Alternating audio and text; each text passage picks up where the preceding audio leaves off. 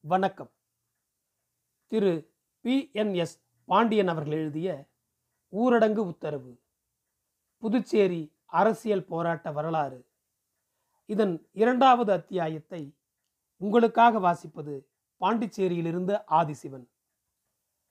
ஆயிரத்தி தொள்ளாயிரத்தி ஐம்பத்தி நாலில் இந்தியாவுடன் புதுச்சேரி இணைக்கப்பட்டதற்கு பின்பு ஆயிரத்தி தொள்ளாயிரத்தி ஐம்பத்தி ஐந்தில் புதுச்சேரி பிரதிநிதித்துவ சபையின் தேர்தல் நடந்தது. இந்த தேர்தலில் இந்திய குடியுரிமை பெற்றவர்களும் பிரெஞ்சு குடியுரிமை பெற்றவர்களும் வாக்களித்தனர். காங்கிரஸ் கட்சியும் மக்கள் முன்னணியும் பிரதான கட்சிகளாக தேர்தலில் களமிறங்கின. புதுச்சேரி மாநிலத்தில் அப்போது மொத்தம் முப்பத்தொன்பது தொகுதிகள். இதில் மக்கள் முன்னணி இருபத்தி ஓரு இடங்களையும் காங்கிரஸ் பதினேழு இடங்களையும் சுயேட்சை ஒரு இடத்தையும் கைப்பற்றியது. அப்போது தமிழகத்தில் காங்கிரஸ் செல்வாக்குடன் இருந்ததால் புதுச்சேரியிலும் காங்கிரஸ் ஆட்சி அமைக்க வேண்டும் என்று காமராஜர் நினைத்தார். அதற்கு புதுச்சேரி தலைவர்களும் இசைவு தெரிவித்து செயல்பாட்டில் இறங்கினர். அப்போதுதான் அந்த வரலாற்று பிழை நடந்தது. மக்கள் முன்னணியை சேர்ந்த ஆ. Arulraj V. N. Purushothaman M. N. Yusuf ஆகிய மூவரும் காங்கிரசுக்கு தாவினர். இதனால் காங்கிரசின் பலம் இருபதாக உயர்ந்தது. மக்கள் முன்னணியின் பலம் பதினேழாக குறைந்தது. புதிய முதல்வராக ஏ. எஸ். பக்கிரிசாமி பிள்ளை பதவியேற்றார். இந்தியாவிலேயே முதன் முதலாக கட்சி மாறிய நிகழ்வு புதுச்சேரியில்தான் நிகழ்ந்தது. பிற்காலத்தில் அதுவே வரலாறாக மாறியது. புதுச்சேரி அரசியலின் தொடக்கமே துரோகத்தில் கட்டமைக்கப்பட்டது. நிலையில்லாத தன்மையும் தெளிவின்மையும் புதுச்சேரி அரசியலின் எதிர்காலமாக உருவெடுத்தது என்றால் அது மிகையாகாது.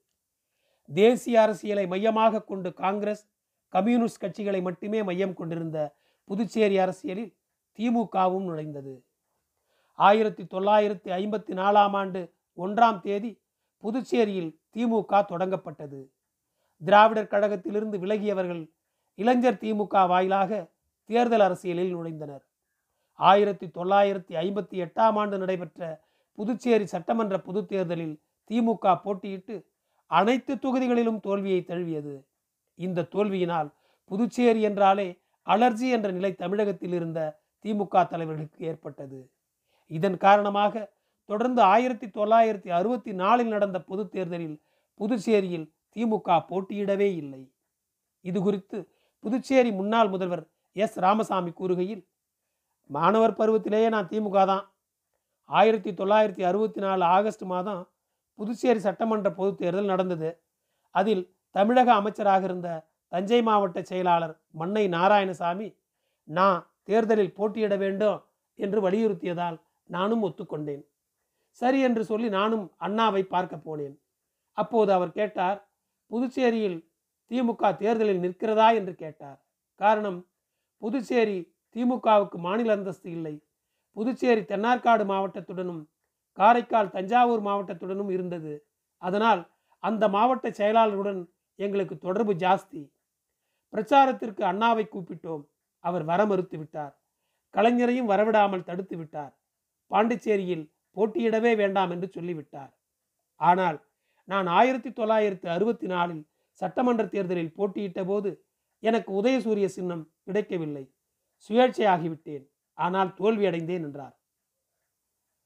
பாராளுமன்றத்தில் புதுச்சேரி ஆட்சி நிர்வாகத்திற்கான சட்டம் ஆயிரத்தி தொள்ளாயிரத்தி அறுபத்தி ரெண்டாம் ஆண்டு கொண்டு வரப்பட்டது. அந்த சட்டம் ஆயிரத்தி தொள்ளாயிரத்தி அறுபத்தி மூணாம் ஆண்டு ஜூலை மாதம் நடைமுறைக்கு வந்தது. புதுச்சேரியில் அதுவரை இருந்த பிரதிநிதித்துவ சபைக்கு பதிலாக புதுச்சேரி சட்டப்பேரவை உதயமானது. ஒரு மக்களவை உறுப்பினர் பதவியும் ஒரு மாநிலங்களவை உறுப்பினர் பதவியும் புதுச்சேரிக்கு வழங்கப்பட்டன. புதுச்சேரி சார்பில் முதல் மாநிலங்களவை உறுப்பினராக பி. அப்ரஹாம் ஆயிரத்தி தொள்ளாயிரத்தி அறுபத்தி மூணாம் ஆண்டு சூலை மாதம் இருபத்தி மூணாம் தேதி என்று தேர்ந்தெடுக்கப்பட்டார். ஆயிரத்தி தொள்ளாயிரத்தி அறுபத்தி மூணு அக்டோபர் மாதம் நடந்த பாராளுமன்ற மக்களவைத் தேர்தலில் காங்கிரஸ் கட்சியின் கு. சிவப்பிரகாசம் தேர்ந்தெடுக்கப்பட்டு முதல் பாராளுமன்ற உறுப்பினரானார். புதுச்சேரியில் சட்டசபை உருவாக்கப்பட்டாலும் ஏற்கனவே பிரதிநிதித்துவ சபை உறுப்பினராக இருந்தவர்களே சட்டமன்ற உறுப்பினர்களாகவும் மாறினர்.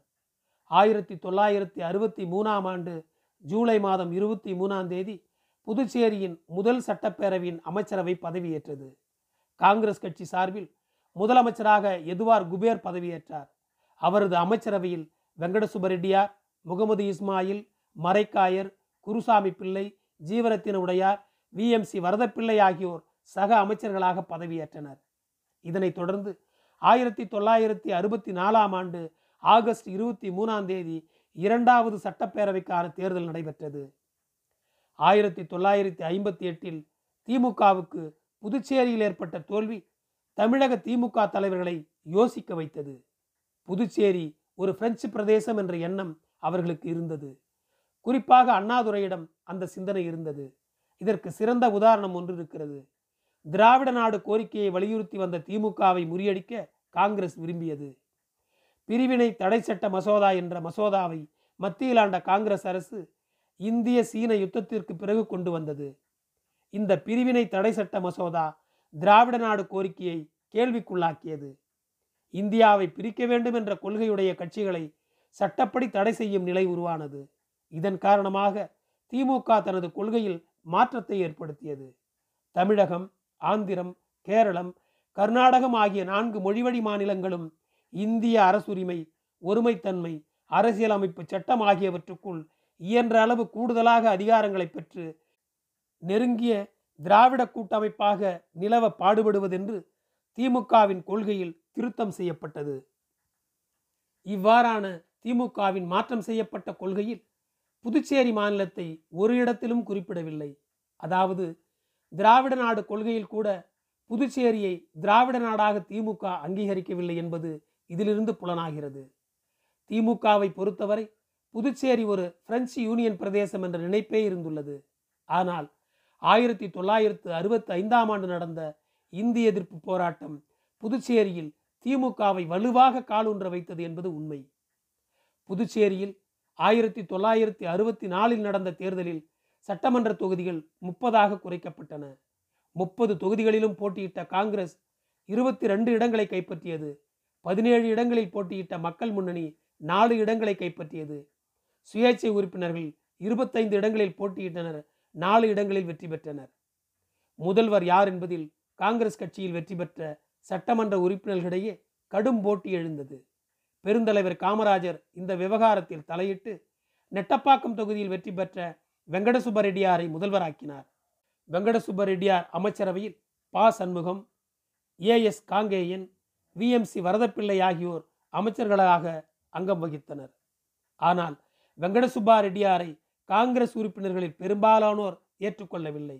அமைச்சரவை சகாக்களுக்குள்ளே உள்ளூர புழுங்கிக் கொண்டிருந்தனர். இதனிடையே புதுச்சேரியில் இரண்டாவது பாராளுமன்ற தேர்தல் ஆயிரத்தி தொள்ளாயிரத்தி அறுபத்தி ஐந்தில் நடந்தது. காங்கிரஸ் சார்பில் நா. சேதுராமனும் மக்கள் முன்னணி சார்பில் வா. சுப்பையாவும் சுயேட்சையாக எஸ். சடகோபனும் போட்டியிட்டனர். மும்முனை போட்டியால் வாக்குகள் சிதறின. காங்கிரஸ் சார்பில் போட்டியிட்ட நா. சேதுராமன் வெற்றி பெற்றார். இந்த சூழலில் தமிழகத்தின் திமுக புதிய எழுச்சி பெறுவதற்கான சூழல் ஒன்று மொழியால் உருவானது. திராவிட நாடு கோரிக்கை கைவிடப்பட்ட நிலையில் திமுக எடுத்த புதிய அஸ்திரமான இந்திய எதிர்ப்பு போராட்டத்திற்கு புதுச்சேரியிலும் பெரிய ஆதரவு கிடைத்தது. மாணவர்கள் மத்தியில் இந்திய எதிர்ப்பு போராட்டத்திற்கு ஆதரவு குவிந்தது. மாணவர்கள் எழுச்சியுடன் இந்திய எதிர்ப்பு போராட்டத்தில் கலந்து கொண்டனர். இந்த காலமே புதுச்சேரியில் திமுகவின் எழுச்சி காலமாக சொல்லலாம். அப்போது மாணவர் தலைவர்களாக இருந்த விஎம்சி சிவக்குமார் நா. நந்திவர்மன் ராமகிருஷ்ணன் உள்ளிட்டோர் இந்திய எதிர்ப்பு போராட்டத்தை திமுக மாணவரணி சார்பில் தலைமை தாங்கி வழிநடத்தி சென்றவர்களில் குறிப்பிடத்தக்கவர்கள் ஆவார்கள். ஆயிரத்தி தொள்ளாயிரத்தி அறுபத்தி ஐந்தாம் ஆண்டு புதுச்சேரியில் மட்டுமல்லாமல் தமிழகத்திலும் திமுக எழுச்சி பெறத் தொடங்கியது. இந்த நிலையில்தான் இந்தியா முழுவதும் காங்கிரஸ் கட்சியின் செல்வாக்கு ஆயிரத்தி தொள்ளாயிரத்தி அறுபத்தி ஐந்திலிருந்து சரியத் தொடங்கியது. குறிப்பாக தமிழகத்தில் திமுகவின் வருகை காங்கிரஸை முழுமையாக அசைத்தது. அப்போது மத்திய அரசியலில் காமராஜர் தீவிரமாக இருந்த காலத்தில் புதுச்சேரியில் ஆட்சி மாற்றம் ஏற்பட்டது. காமராஜரின் ஆதரவாளரான வெங்கடசுபரெட்டியார் ஓரங்கட்டப்பட்டார் புதுச்சேரி அரசியலில் நீருபூத்த நெருப்பாக இருந்த குரோதமும் வன்மமும் ஆயிரத்தி தொள்ளாயிரத்தி அறுபத்தி ஏழில் வெடித்தது. புதுச்சேரி காங்கிரஸில் கோஷ்டி பூசல் உச்சக்கட்டத்தை அடைந்தது. பிப்ரவரியில் வெங்கடசுபரெட்டியார் அமைச்சரவை காலியானது. எம்ஓஎச் ஃபாரூக் தலைமையில் ஜீவரத்தின உடையார் மாணிக்கவாசக ரெட்டியார் சுப்பிரமணிய படையாட்சி நாகராஜன் ஆகியோர் கொண்ட புதிய காங்கிரஸ் அமைச்சரவை அமைக்கப்பட்டது. இதன் தொடர்ச்சியாக ஆயிரத்தி தொள்ளாயிரத்தி அறுபத்தி ஏழில் தமிழகத்தில் சட்டசபை பொதுத் தேர்தல் நடந்தது. இந்த தேர்தலில் ரூபாய்க்கு மூன்று படி லட்சியம் ஒரு படி அரிசி நிச்சயம் என்ற அண்ணாவின் வாக்குறுதி பட்டி தொட்டி எங்கும் பரபரப்பாக பேசப்பட்டது. விளைவு திமுக அமோக வெற்றி பெற்றது. காமராஜர் உட்பட பல தலைவர்கள் தோல்வியடைந்தனர். திமுக ஆட்சி கட்டலில் அமர்ந்தது. அண்ணா முதல்வரானார். ஆனால் புதுச்சேரியிலோ காங்கிரசின் கோஷ்டி சண்டை முடிந்தபாடில்லை. ஃபாரூக் தலைமையில் அமைந்த புதிய அமைச்சரவைக்கும் ஆயுள் ஓராண்டுதான். அதற்குள்ளாக மீண்டும் பதவி போட்டி ஏற்பட்டு ஆயிரத்தி தொள்ளாயிரத்தி அறுபத்தி எட்டாம் ஆண்டு மார்ச் மாதம் மீண்டும் வெங்கடசுபரெட்டியார் முதல்வரானார். ஃபாரூக் மந்திரி சபை கலைக்கப்பட்டது. வெங்கடசுபரெட்டியார் அமைச்சரவையில் ஏ ஏஎஸ் காங்கேயன் பா சண்முகம் விஎம்சி வரதப்பிள்ளை பா ரத்தினவேலு ஆகியோர் மந்திரிகளாக பொறுப்பு வகித்தனர். தமிழகத்தில் ஏற்பட்ட ஆட்சி மாற்றம் புதுச்சேரியை அசைத்து பார்த்தது. திராவிட முன்னேற்றக் கழகத்தின் மீது பலருக்கு புதிய மோகம் பிறந்த காலகட்டம் அது. புதுச்சேரியில் காங்கிரஸ் கட்சி மீது அதிருப்தியில் இருந்த ஃபாரூக் மரைக்காயர் திமுகவில் சேர்ந்தார். பின்னர் ஆயிரத்தி தொள்ளாயிரத்தி அறுபத்தி எட்டாம் ஆண்டு செப்டம்பர் பதினெட்டாம் தேதி புதுச்சேரி சட்டசபை கலைக்கப்பட்டது தேர்தலுக்கு ஆறு மாதத்திற்கு முன்னதாகவே ஆட்சி கலைந்து விட்டதால் கவர்னர் ஆட்சி ஏற்பட்டது. அதாவது ஆயிரத்தி தொள்ளாயிரத்தி அறுபத்தி நாலில் புதுச்சேரியில் சட்டமன்ற தேர்தல் நடந்து சட்டமன்றத்தின் வாழ்நாட்களாக ஐந்தாண்டுகள் நிறைவு பெறாத நிலையில் மூன்று முறை ஆட்சி மாற்றம் ஏற்பட்டு ஜனநாயகத்தை கேலிக்கூத்தாக்கிய முன்னுதாரணத்தை ஏற்படுத்தியது புதுச்சேரி அரசியல்தான்.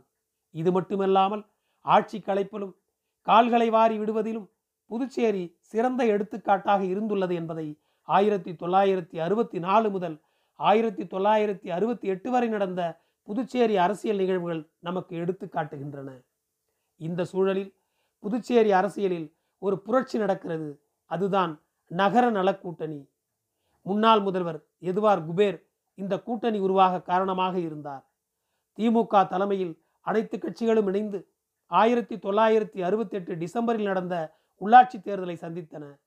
காங்கிரஸை எதிர்த்து அனைத்து கட்சிகளும் குறிப்பாக எதுவார் குபேரின் ஆதரவும் நகர நலக் கூட்டணிக்கு மாபெரும் வெற்றியை தேடித்தந்தன காங்கிரசுக்கு பலத்த அடி விழுந்தது. திமுக இந்திய கம்யூனிஸ்ட் மார்க்சிஸ்ட் முஸ்லீம் லீக் கட்சிகள் வெற்றிக்கணியை சுவைத்தன. புதுச்சேரி நகராட்சி தலைவராக எதுவார் குபேர் தேர்வு செய்யப்பட்டார். புதுச்சேரி நகராட்சியை பொறுத்தவரை தனகந்தராஜ் என்ற ஒரே ஒரு காங்கிரஸ் உறுப்பினர் மட்டும் ராஜ்பவன் வார்டிலிருந்து தேர்ந்தெடுக்கப்பட்டார். எதிர்கால சட்டமன்ற தேர்தலுக்கான கூட்டணியை இந்த தேர்தல் உருவாக்கியது. ஆயிரத்தி தொள்ளாயிரத்தி அறுபத்தி ஒன்பதில் மார்ச் மாதம் நாலாம் தேதி புதுச்சேரி சட்டசபைக்கான பொது தேர்தல் நடந்தது. அறிஞர் அண்ணா இறந்து ஒரு மாதமே ஆன நிலையில் நடந்த இந்த தேர்தலில் அந்த அனுதாபம் திமுக மீதான செல்வாக்காக உயர்ந்திருந்தது. இந்திய எதிர்ப்பு போராட்டத்தில் புதுச்சேரியில் திமுக நடத்திய போராட்டங்களும் இதற்கு ஒரு காரணம். இந்த தேர்தலில் திமுக இந்திய கம்யூனிஸ்ட் கட்சி மார்க்சிஸ்ட் முஸ்லீம் லீக் கட்சிகளின் கூட்டணி அமைத்து போட்டியிட்டன. காங்கிரஸ் தனித்து நின்றது என்பதை விட தனித்து விடப்பட்டது என்றே சொல்லலாம். காங்கிரஸ் கட்சியின் கோஷ்டி பூசல் ஸ்திரத்தன்மையற்ற ஆட்சி ஆகியவை குறித்து எதிர்க்கட்சிகள் தீவிரமாக பிரச்சாரம் செய்தன. இந்த தேர்தலில் எதுவார் குபேரையும் அவரை சார்ந்தவர்களையும் திமுக கூட்டணி கட்சிகள் புறக்கணித்தன. சில தொகுதிகளில் அவரது ஆதரவாளர்களை நிறுத்த வேண்டும் என்றும் அவர் திமுக கூட்டணி தலைவர்களிடம் வலியுறுத்தினார். ஆனால் அவரது கோரிக்கை நிராகரிக்கப்பட்டது. அவரது ஆதரவாளர்கள் சிலரை தேர்தலில் சுயேட்சைகளாக களமிறக்கினார். நகர நலக் கூட்டணி என்ற பெயரில் தொடர்ச்சியாக இயங்க வேண்டும் என்று குபேர் விரும்பினார். அவரது ஆதரவாளர்கள் போட்டியிடாத தொகுதிகளை தவிர மற்ற தொகுதிகளில் காங்கிரஸ் வேட்பாளர்களை ஆதரிக்கும் நிலை ஏற்பட்டது.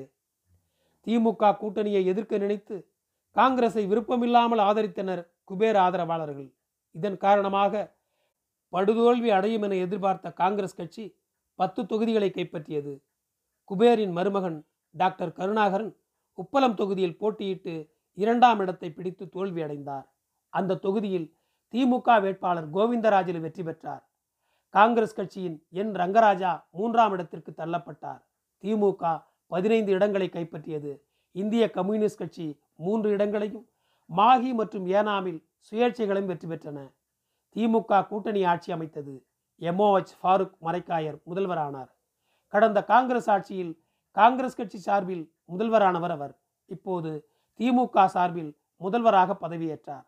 திமுக சார்பில் S Ramasamy Kalmandapam S Arumugam T Ramachandran ஆகியோர் சக அமைச்சர்களாக பொறுப்பேற்றனர். மற்றொரு அமைச்சராக இந்திய கம்யூனிஸ்ட் கட்சியைச் சேர்ந்த வா. சுப்பையா அமைச்சராக பதவியேற்றார். வரலாறு தொடரும். நன்றி.